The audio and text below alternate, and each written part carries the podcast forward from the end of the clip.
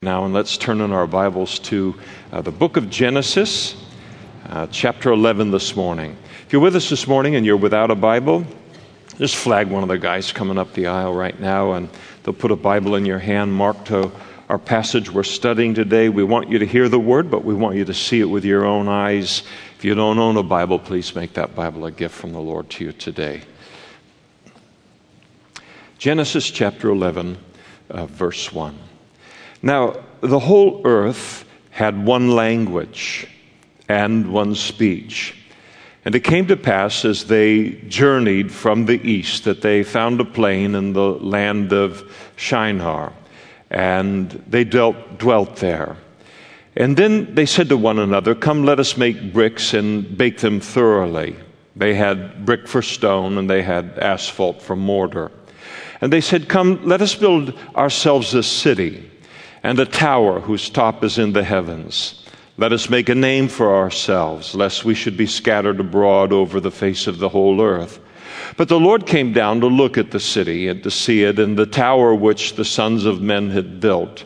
And the Lord said, Indeed, the people are one, and they all have one language, and this is what they begin to do.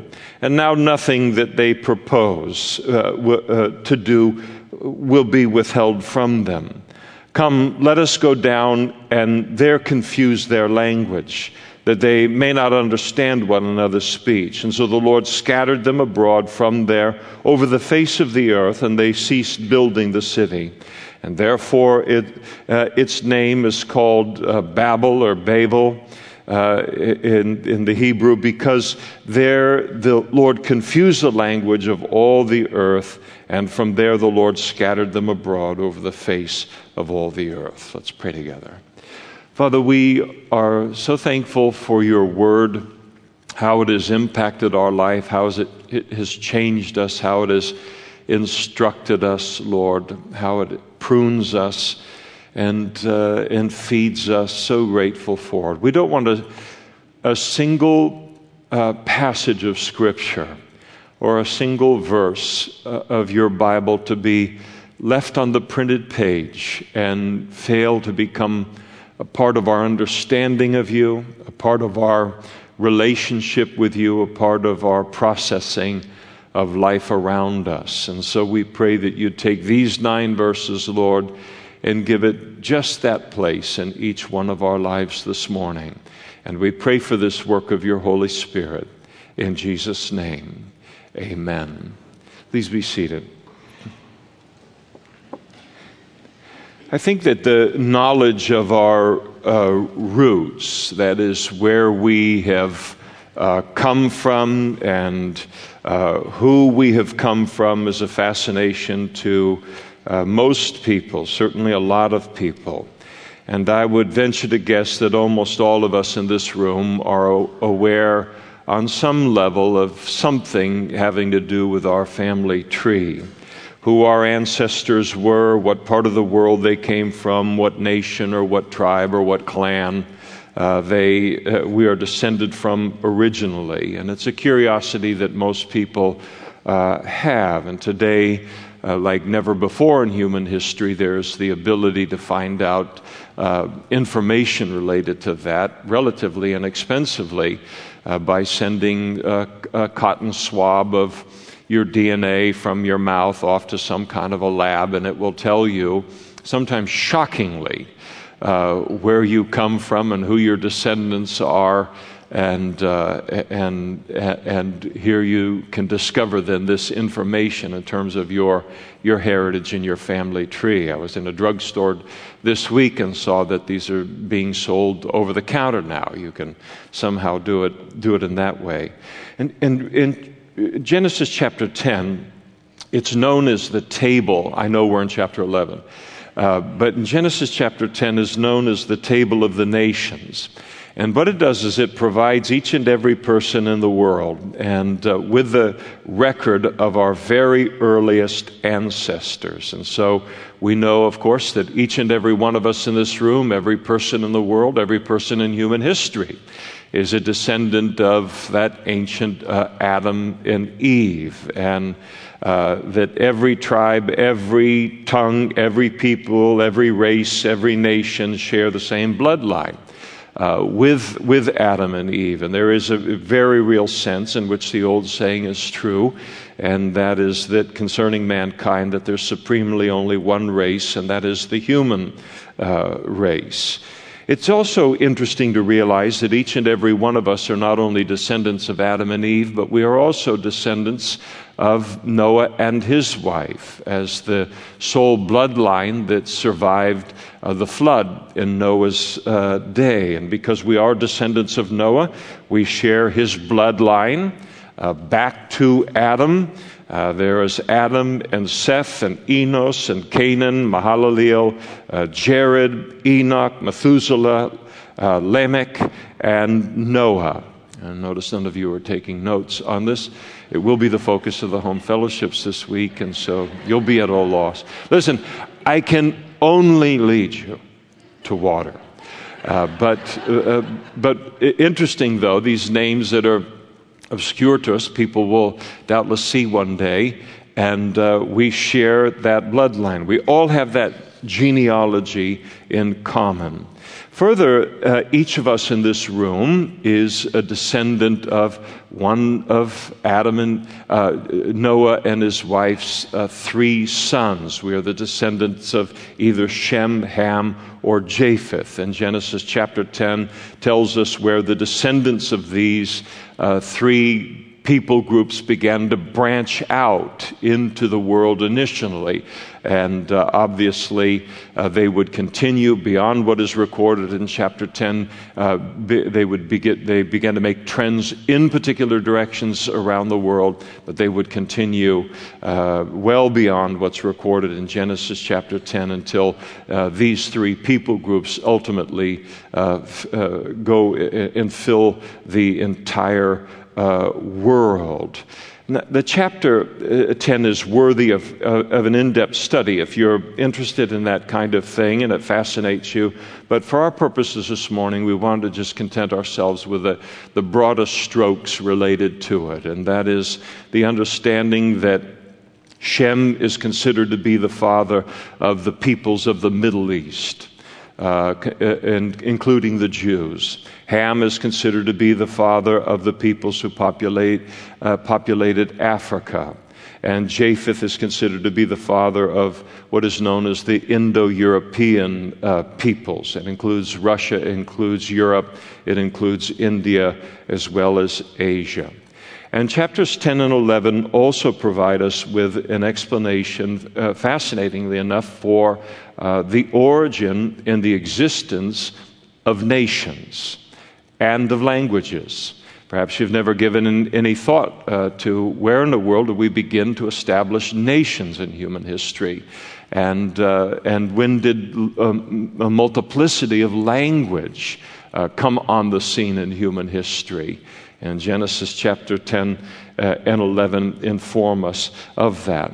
Chapter 10 tells us uh, what uh, part of the world these different uh, people groups began to expand uh, into, but it's chapter 11 that tells us what brought this dispersion about. And so uh, it's important to understand that chapter 10 uh, while it precedes chapter 11 here, uh, as, as it's uh, recorded in the Bible, uh, that it is not chronological here. And the event of chapter 11 concerning the Tower of Babel uh, preceded the events of the dispersion of, of chapter uh, in the of chapter 10. And so you have the the the the explanation for uh, the, the, dispersion given after the explanation of what it is that the world was prior to that. Now, notice in, in chapter 11 here, uh, the concerning the Tower of Babel, and in verses 1 through 4, we have man's sin at the Tower of Babel recorded for us here. The context is given. We're told in verse 1 that it was a time in which everyone spoke the same language, and so mankind had a single language one common language. And imagine how uh, much easier that would make things, uh, even in our world. I mean, if it, it, you have this unifying influence of a single language, if everybody spoke the same language, how much easier things would be. And that was the condition of, of that time in, in human history. We don't know what the language was, but I think we can be confident as uh, citizens of the United States of America that it was English. And um, that sense of self importance that we all possess. But uh, candidly, if we were to try and uh, guess in terms of what the language uh, would have been, probably the best guess would be Hebrew. Uh, but, uh, but there's uh, but what language it is, we, we can't know definitively. There's always the question that people have in terms of what language will we speak uh, in heaven. And again, if we were to choose from human languages, we would probably guess that Hebrew might have the inside track on all of that. But we may speak a language in heaven that is unknown to us in the world uh, today. Notice in verse 2 that the population of the earth at this time, and uh, this time of, of Genesis chapter 11 is about 100 years after the flood. So the entire population of the world is clustered together and they move kind of in mass uh, uh, east to a large plain in the land of Shinar, and then they uh, settled there. So they leave what is probably the region of the uh, Mount Ararat or the Ararat Mountains, this high ground where the the uh, Noah's Ark uh, lodged itself, as we're told scripturally, for everyone, including, Adam, uh, including Noah and his wife and, and their family, and then the animals then from, from the ark following from the flood. As they make their way from, perhaps from that region, but surely to the plain of Shinar, they certainly knew how to pick uh, good real estate. And uh, very, very fertile valley watered uh, even today by the Tigris and Euphrates River. It would become the future site of uh, Babylon and the Babylonian uh, Empire, and it uh, is what we know today as uh, the modern day Iraq. And it is important to understand that this decision to uh, settle en masse uh, on the plain of, of Shinar there was a direct violation of the command that God had given uh, to mankind through uh, to Noah uh, following the, the flood. And uh, Genesis chapter 9, verse 1 So God blessed Noah and his sons and said to them, Be fruitful and multiply and fill the entire earth. So they come to this plain of Shinar, and their intent in locating there and in locating as a single population uh, was uh, threefold. First, uh, verse 3 to build a city and not merely a city, but very significantly to uh, complete with a, t- uh, a tower whose top would be in uh, the heavens. And so they began to use the materials for building that were available to them there. On the plain of Shinar, you don't have a large amount of stone, which would be used for mostly for most, most building in the ancient world, but you had plenty of soil that had uh, clay in it. And so they uh, took this clay soil and they made bricks out of it. And then we're told that rather than sun drying those uh, bricks, there's some real sophistication here. We're told that they baked them in order to make them more uh, durable. And then they used tar or they used asphalt, as the word is here in the New King James, as uh, uh, from what were oil pits in that area. We know now there were tremendous oil reserves uh, in, in Iraq, and they used that then as mortar with which to join the bricks. It is interesting that we are not only told that they were intent upon building a city, but again, intent upon building a city whose tower uh, reaches uh, to the heavens. It doesn't mean that they ever imagined that they could build something that would rise so high from the earth that it could actually physically uh, reach into uh, heaven itself or take them to heaven. The idea was to build a tower that was set aside for approaching God, uh, reaching up to the God who is in heaven. So it was a religious building, and I uh, doubtless a precursor to the massive ziggurats that ziggurats that were later built by the Babylonians, upon which they then placed their temples, and uh, believing that these uh, elevated spaces and these elevated temples uh, connected heaven and earth. Second, we're told that this city and this tower was built for the purpose of making a name for themselves. Nothing new under the sun is there. So their motivation was that somehow uh, there would be this uh, search for God, this reaching out to God, uh, but that uh, this, uh, this building and this tower would also be a monument. Uh, to man's greatness. And third, we're told that they built this city in order to avoid being scattered over the face of the, the whole earth. But again, uh, this purpose of, of, of uh, desiring not to be scattered was being uh, uh, done in total defiance of God's commandment to them to be fruitful, to multiply, and to fill the entire earth.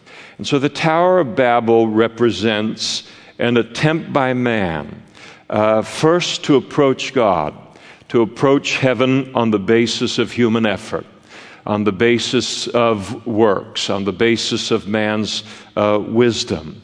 And then, second, on, uh, by way of uh, not only uh, approaching God by way of man made religion, but also on the basis of a man centered religion. And then, third, uh, uh, to approach uh, God and to establish a religion which possesses really no concern for the God of the Bible or his commandments. And of course, some variation of this is always going on in human history. And I think today there's this saying that has become quite popular for people uh, that goes something like this I'm spiritual but not religious. And uh, I don't believe in God or religion, but I am a spiritual person. And oftentimes it's used to describe a, a godless uh, spirituality, a, a man centered, uh, self uh, centered spirituality. Someone might uh, say, I like to believe that there's something beyond ourselves in this life, something bigger than us that we aren't alone in uh, the universe. I want to be open to the possibility that there might be a meaning to life that transcends uh, man. But I'm not open to the possibility of a real God out there with, uh, who has real commandments and demands that those commandments be obeyed. Because to believe in such a God, a God who is actually greater than us, uh, a God who is uh, as real and well defined as He is in the Bible, that would then make us accountable to Him. And it would mean the relationship with Him would have to be on His terms and not on our terms, including the keeping of all of those uh, messy commandments uh, that He might uh, uh, have. And so many people want spirituality, but they don't want any accountability, and that certainly characterizes our age. We want to say that we're open to worshiping God. We want to even say that we are worshiping God, when in fact we simply want a spiritual cover uh, for a life of the worship of self. And all of this is the Tower of Babel. The problem with all of this, uh, first of all, concerning approaching God or approaching heaven on the basis of, of human effort and works, as is represented in the fashioning uh, of the bricks and the, uh, and the baking them, the application of the asphalt, and all of it is a part of their own plan.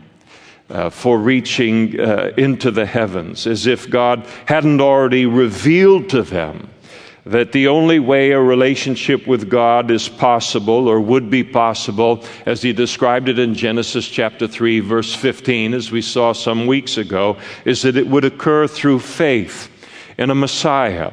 Uh, in a Savior that God would provide to the world and who would come into the world of the seed of a woman, speaking of Jesus Himself.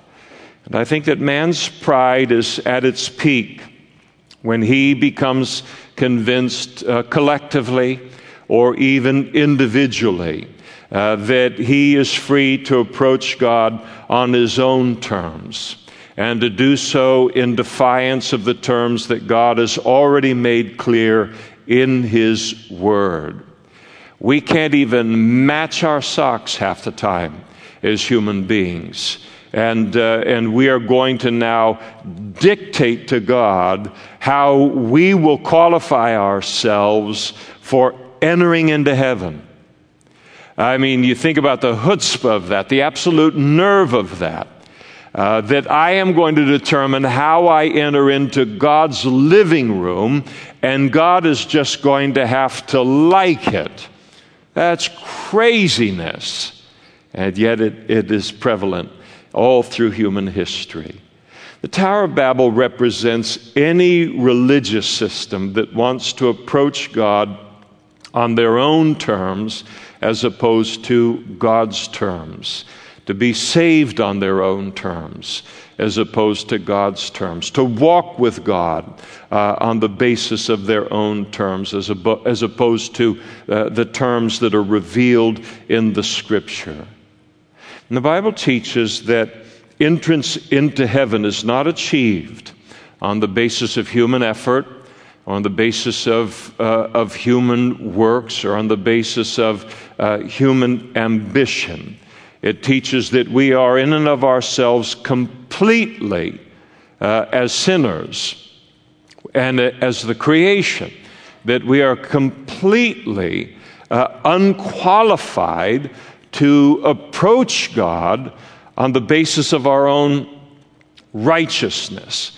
And of course, any of us, if we enjoyed even 30 seconds of sanity in the course of our life, of some self awareness and honesty about ourselves, would have to recognize that about ourselves that, uh, uh, uh that we would that we would ultimately expect if, if there was a God that did exist, that when we ultimately found him at the end of our, uh, uh, our, our, search, if he was truly a God uh, at all, that we would not be able to freely approach him uh, on the basis of our own righteousness, if he was holy at all. Isaiah chapter 64, verse 6 but we are all like an unclean thing. And all of our righteousnesses are like filthy rags. Not our, Isaiah doesn't say our unrighteousnesses, that would be clear enough, clear enough. But even our, un, uh, even our righteousnesses as human beings is like filthy rags before God because they're so tainted by wrong motives and selfishness and, and so many other things. I can do the right thing under the wrong motive and it mars all of it.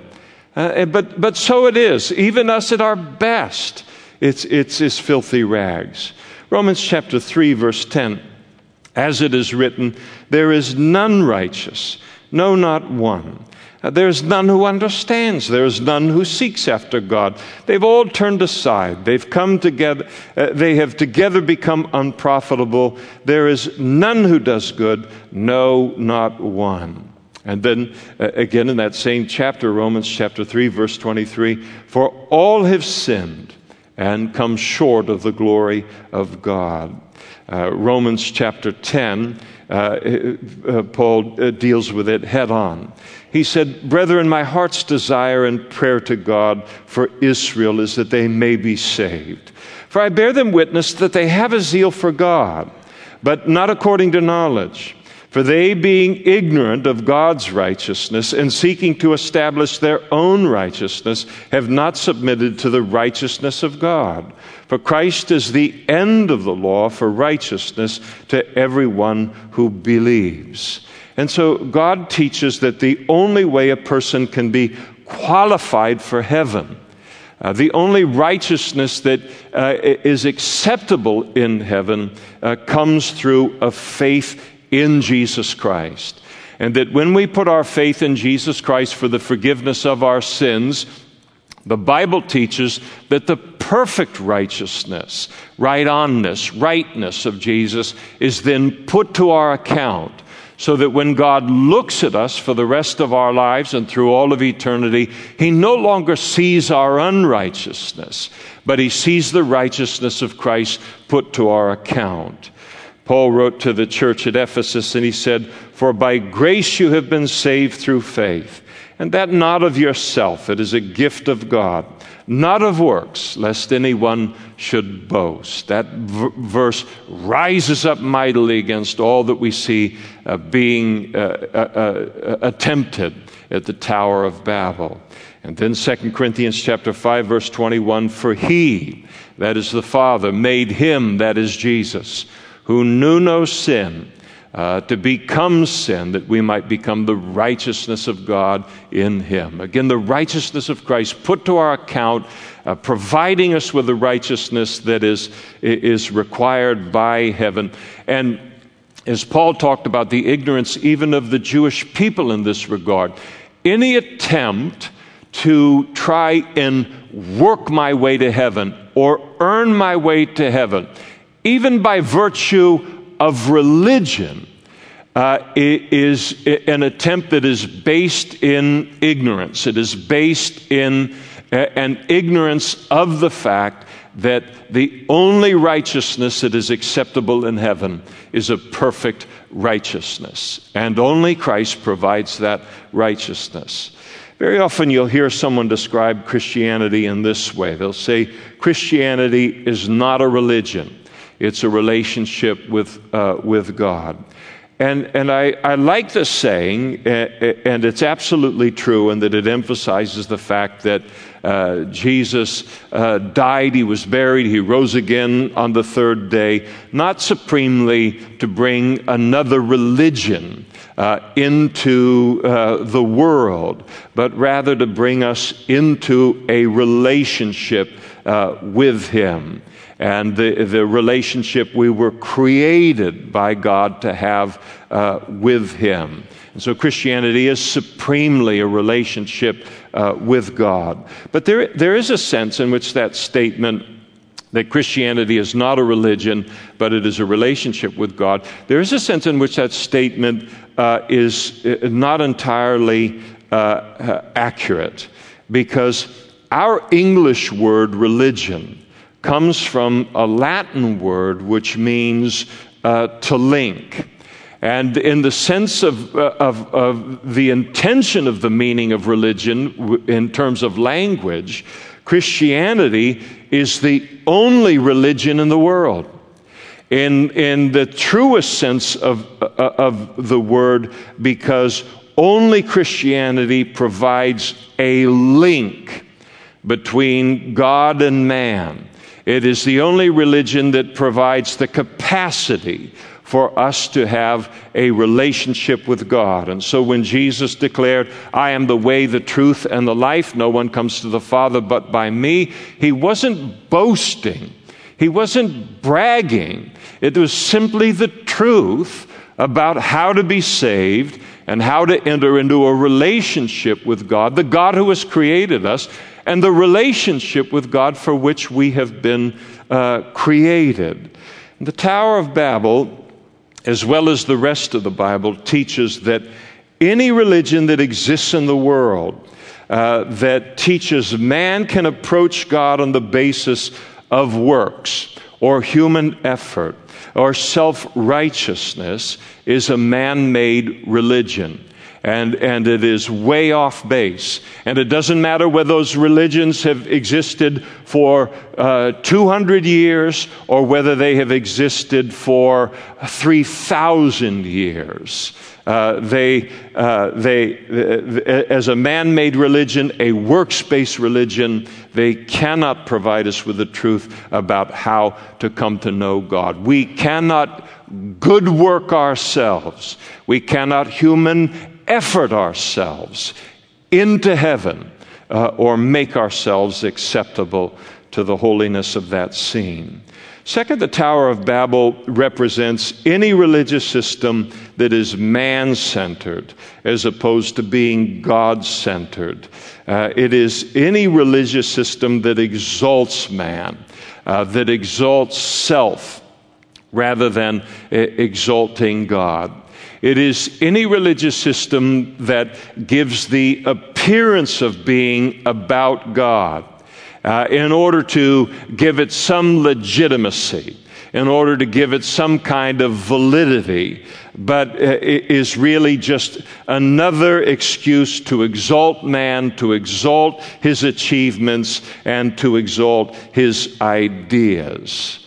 And tragically, it makes the worship of God then like everything else in the world man centered and man uh, exalting. And in these realms, the sermons become more about man than about God, more about man's wisdom than about God's wisdom. And I can come to believe that uh, in this relationship with God, that I am the most important person in this relationship, that God just exists as a genie to bless me uh, in this relationship.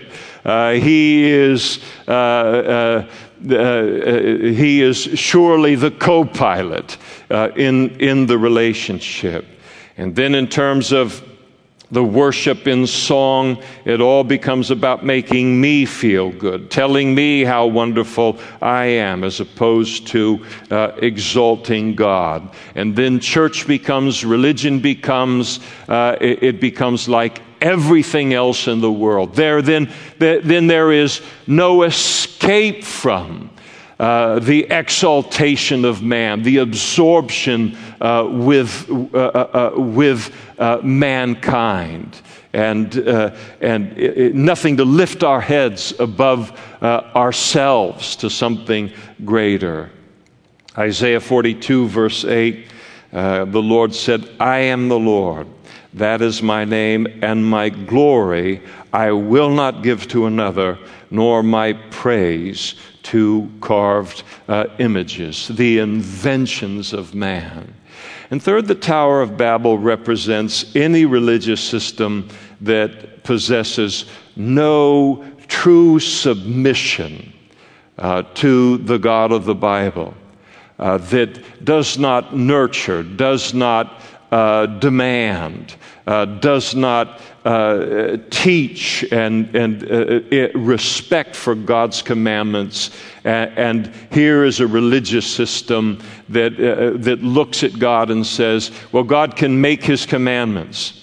Uh, he can tell us in Genesis chapter 9, verse 1, that we're to be fruitful and multiply and fill the whole earth, but we can feel absolutely free under this religion that we've invented in our own minds to completely disregard not only his position as God, but to disregard all of his uh, commandments as we will. We can fashion Christianity or whatever's described in the Bible or anything that we want into exactly what we want. We can make the religion what we, we want it to be with complete disregard uh, for. Uh, uh, for God or any obedience to His commandments. And there's no fear of God, uh, no sense of accountability to God. But no unity based upon disobedience to God's word, that is rebellion, or the exaltation of self over, over God, the selfism, or, or man uh, building his way to heaven, self righteousness. can end in anything uh, but confusion and ultimately in, in God's judgment being brought upon it. Because a true and an enduring unity can only occur around submission to His way of salvation, the exaltation of God above all else. Uh, the highest concern of our life not being for ourselves, but for His glory, and then obedience to His word. Well, God's response to all of this is in verses uh, 5 uh, through 9, and uh, he took note of it, we're told in verse 5. But it is important to notice for God to take note of this great thing that man thought that he was doing, that it did require God to come down from heaven to even look at it. Uh, and so they're building up, God has to come down. And uh, it, wasn't, it wasn't that God wasn't aware of what they were doing. It's anthropomorphic language that's being used, the, the uh, uh, attributing of, of human traits to God so that we can kind of understand what, what is uh, happening here to make the point. In other words, here mankind builds the highest building they can. I mean, this monument to man. Uh, but in order for God to even see it, he has to leave heaven. Uh, he has to descend from heaven in order to do so. And it is so insignificant and microscopically small in the grand scheme of things, God has to come and then stoop down to even see it. In other words, he's so great that he had, uh, that he had to uh, stoop down he, uh, to see this puny, pathetic thing that they were up to, like uh, somebody stooping down to look at an ant and, and what it might be up to on the ground. And any attempt to establish any religion, any man made ideas about God and how man can be saved and come into a relationship with God, all of it is puny and unspeakably pathetic as a thing when put up against the absolute majesty of the salvation that is found in Christ. As the old hymn goes, when I survey the wondrous cross on which the Prince of Glory died, my greatest gain I count but loss and pour contempt on all my pride. The fact of the matter is, is that no matter how high man builds his tower, whether it's intellectually, whether it's physically, or whether it's spiritually, God still has to condescend mightily to even come into contact with it. And they would have never have reached heaven on any level. They would have never come into contact with God on any level, except that God came down.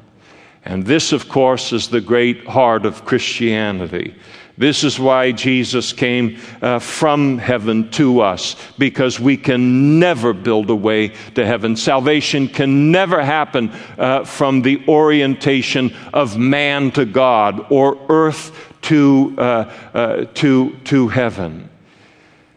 Paul wrote in Romans chapter 10, but the righteousness of faith speaks in this way do not say in your heart, Who will ascend into heaven? In other words, there's no, uh, no hope in salvation, uh, in a salvation in, w- in which we must work our way into heaven. That is to bring Christ down from above. Or who will descend into the abyss? That is to bring Christ up from the dead. But what does it say? The word is near you, in your mouth and in your heart. That is the word of faith which we preach. That if you confess with your mouth the Lord Jesus and believe in your heart that God has raised him from the dead, you will be saved. John, chap- John chapter 1, verse 14. One of my most famous verses in all of the Bible in this regard.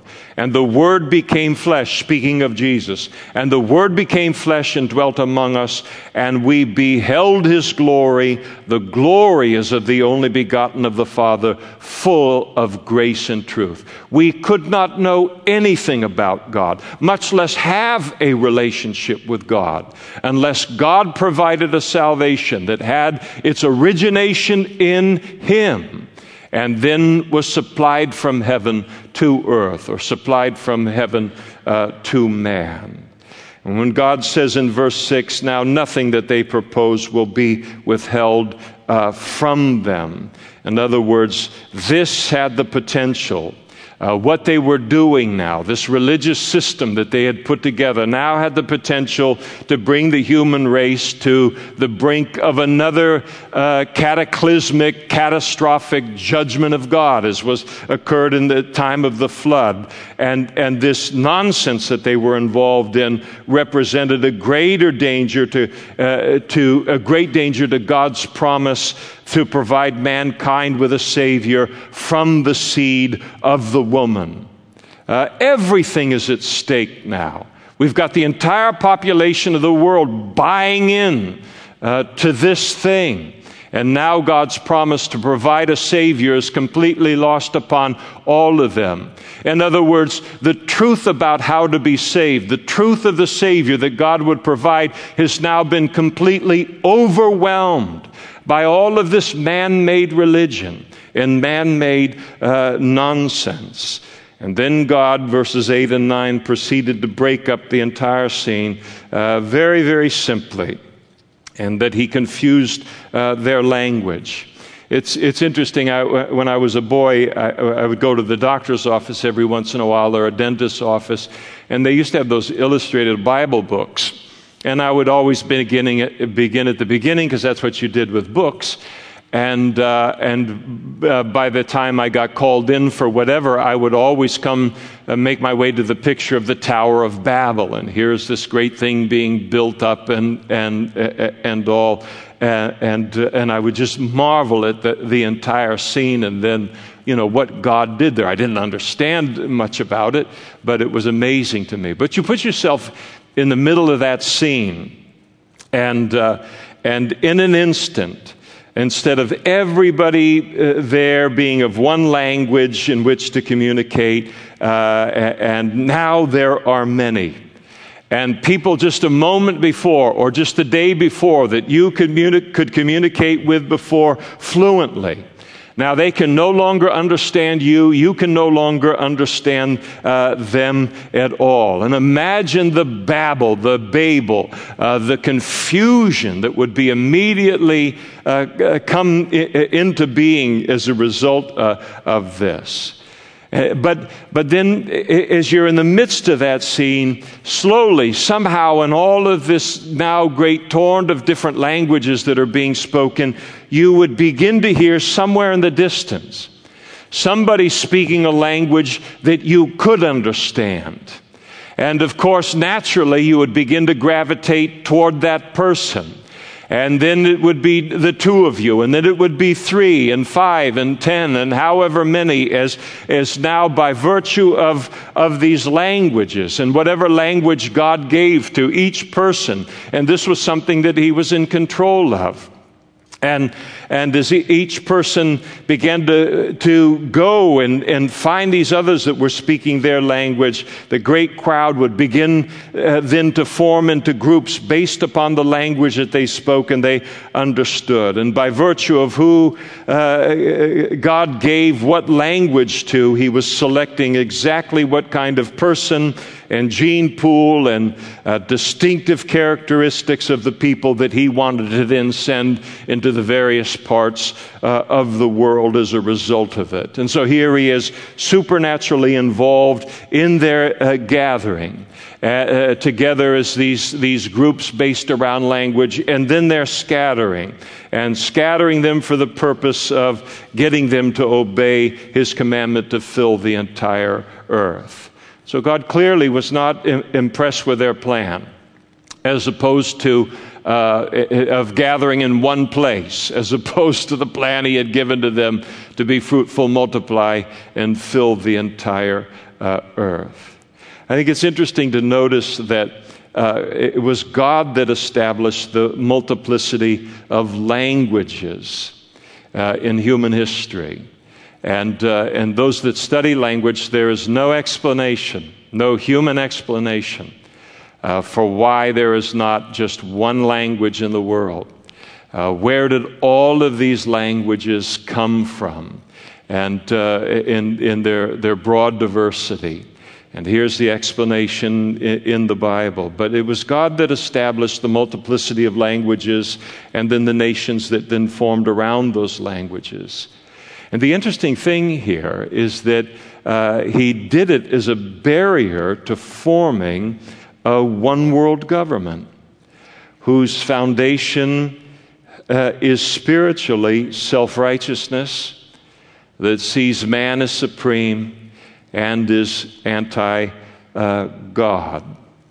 And this concentration of power that he saw being exhibited at the Tower uh, of Babel, uh, uh, he looked at it and said, This is not a good thing. Because for man to be concentrated around those kind of things, spiritually self righteous, seeing man as supreme in the universe, and being anti God as a result of it, that would make it very, very easy if the entire world was indoctrinated in this way for a single individual or for the devil, then to take control of the entire world in one fell swoop. But, and, and uh, diabolically and disastrously, it's going to ultimately uh, occur uh, under the Antichrist uh, uh, anyway. But, but here, here we see the weakness of, of the various languages of the world and the various nations that, that constitute the world.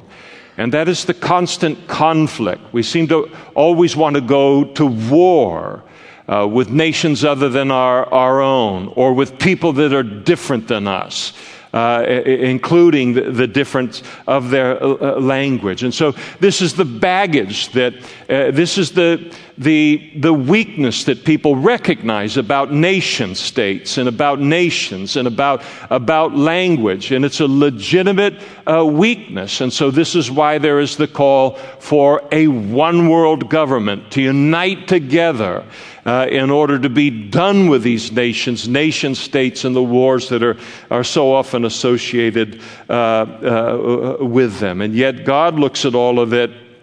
And, uh, and, uh, and, and as messy as nation states are, and nations and individual nations are, and the languages associated with them, uh, he looks at it and, in essence, declares it is f- less dangerous to deal with that as human beings day in and day out. And we deal with that as human beings day in and day out. But it is less dangerous than to live in a fallen world that unites around a godless, man centered ideology. And the only circumstances under which a one world government can be safe and it's coming one day, uh, is when it will exist under Jesus Christ Himself during the kingdom uh, age. Now, uh, thankfully, we live in a spiritual uh, Babel today. The whole world is. So many religions, so many ideas about God. I mean, there are almost as many as there are people. The freedom that we feel in Western uh, culture to be spiritual but not religious, which means I can come up with my own uh, religion. I can come up with my own God, my own concepts of God. It is interesting that when we do create, and you talk with people about uh, the God that they do worship, uh, having rejected the God of the Bible, tell me a little bit about your God. And as they begin to describe the God that they worship, you realize they're describing themselves. Uh, it's, it's always the way that it is. And so it is, it is a spiritual uh, Tower of Babel. The entire world uh, is yet today. And yet, thankfully, Jesus brings clarity.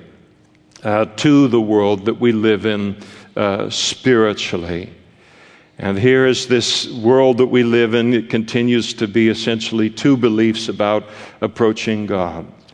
First, like Babel, on the basis of human effort and human works, and then the worship of self and the rebellion against God's commandments. There's no surrender to God, there's no submission uh, to God uh, as ultimate.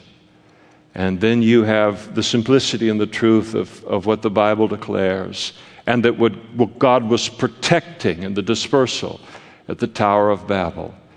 And that is that salvation is found in the Savior, in the Messiah that He promised to send into the world, born of the seed of a woman, and that is through faith in Christ uh, Himself.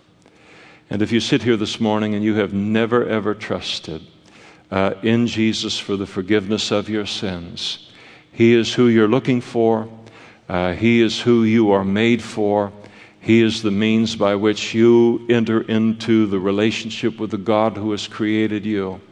And the only relationship that will satisfy you, and the only relationship that uh, will meet the needs uh, in your life as a result of being so far from God, as a result of our sin.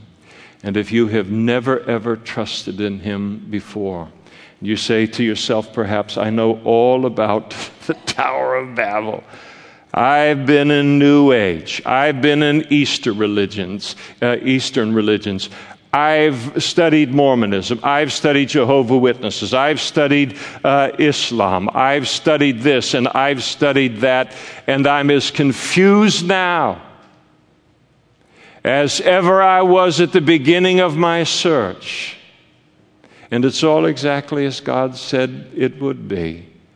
And the confusion will remain until you are born again by the Holy Spirit. When God's Holy Spirit comes into your life by you putting your trust in Jesus Christ for the forgiveness of your sins and then receiving everlasting life, but even more than that, beginning a relationship with God. And if you've never done that, there are going to be pastors and other men and women up in front immediately after the service, and they'd love to pray with you and for you to begin that relationship with God this morning. Let's stand together now and we'll close in prayer.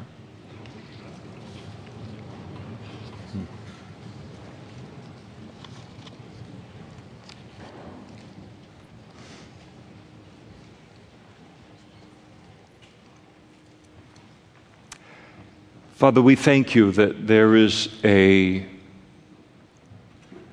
a safe and a glorious ending, conclusion to any person's spiritual search for truth about you, how to know you, and how to have a relationship with you. In the midst of all of the spiritual babble that exists yet today. And I pray for the simplicity of this truth concerning the Tower of Babel and the events that you would use it to reach into every heart of every person that is here today, that is in the midst of that search or has given up the search but has just come today for one reason or another, and that you would let them know that you love them, you care about them, and that you did what they could never do, and that is to bridge the gap between heaven and earth by sending your Son into the world and Him coming here to seek and to save what is lost. And Lord, we pray for each person that doesn't know you today that they would come to know you and to come into the peace and the joy and the clarity and the blessing of that relationship that is found with you in your Son.